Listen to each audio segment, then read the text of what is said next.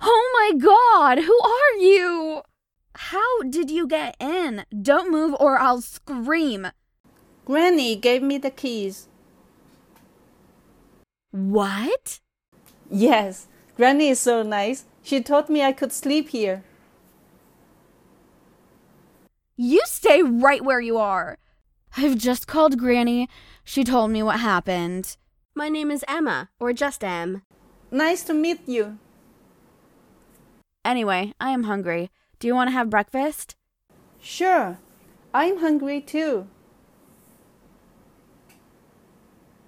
Do you eat milk and cereal? Yes, I love cereal.